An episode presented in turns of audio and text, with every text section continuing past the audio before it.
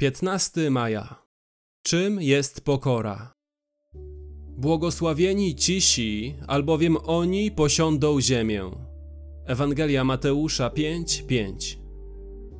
Pokora zaczyna się, gdy zaufamy Bogu. Następnie, ponieważ mu ufamy, powierzamy mu naszą drogę.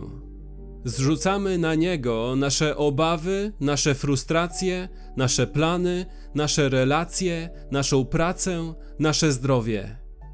A następnie cierpliwie czekamy na Pana. Ufamy, że Jego czas, Jego moc i Jego łaska sprawią, że wszystko ułoży się w najlepszy sposób dla Jego chwały i dla naszego dobra. Rezultatem zaufania Bogu oraz zrzucenia naszych trosk na Boga i cierpliwego oczekiwania na Niego jest to, że nie wpadamy szybko w gniew i złość, lecz zamiast tego powierzamy naszą sprawę Bogu i pozwalamy Mu, jeśli zechce, nas obronić. A potem, jak mówi Jakub, w tej cichej ufności jesteśmy nieskorzy do mówienia i skorzy do słuchania. Jakuba 1:19. Stajemy się rozsądni i gotowi przyjmować upomnienia. Jakuba 3:17. Jakub nazywa to łagodnością i mądrością. Jakuba 3:13. Pokora chętnie się uczy a upominające ciosy przyjaciela poczytuje sobie za cenne. Przysłów 27:6.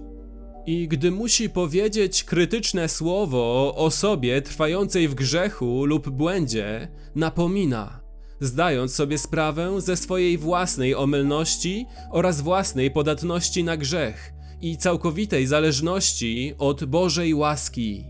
Galacjan 6:1 Spokój, otwartość i wrażliwość towarzyszące pokorze są bardzo pięknymi cechami, lecz wiążą się także z cierpieniem.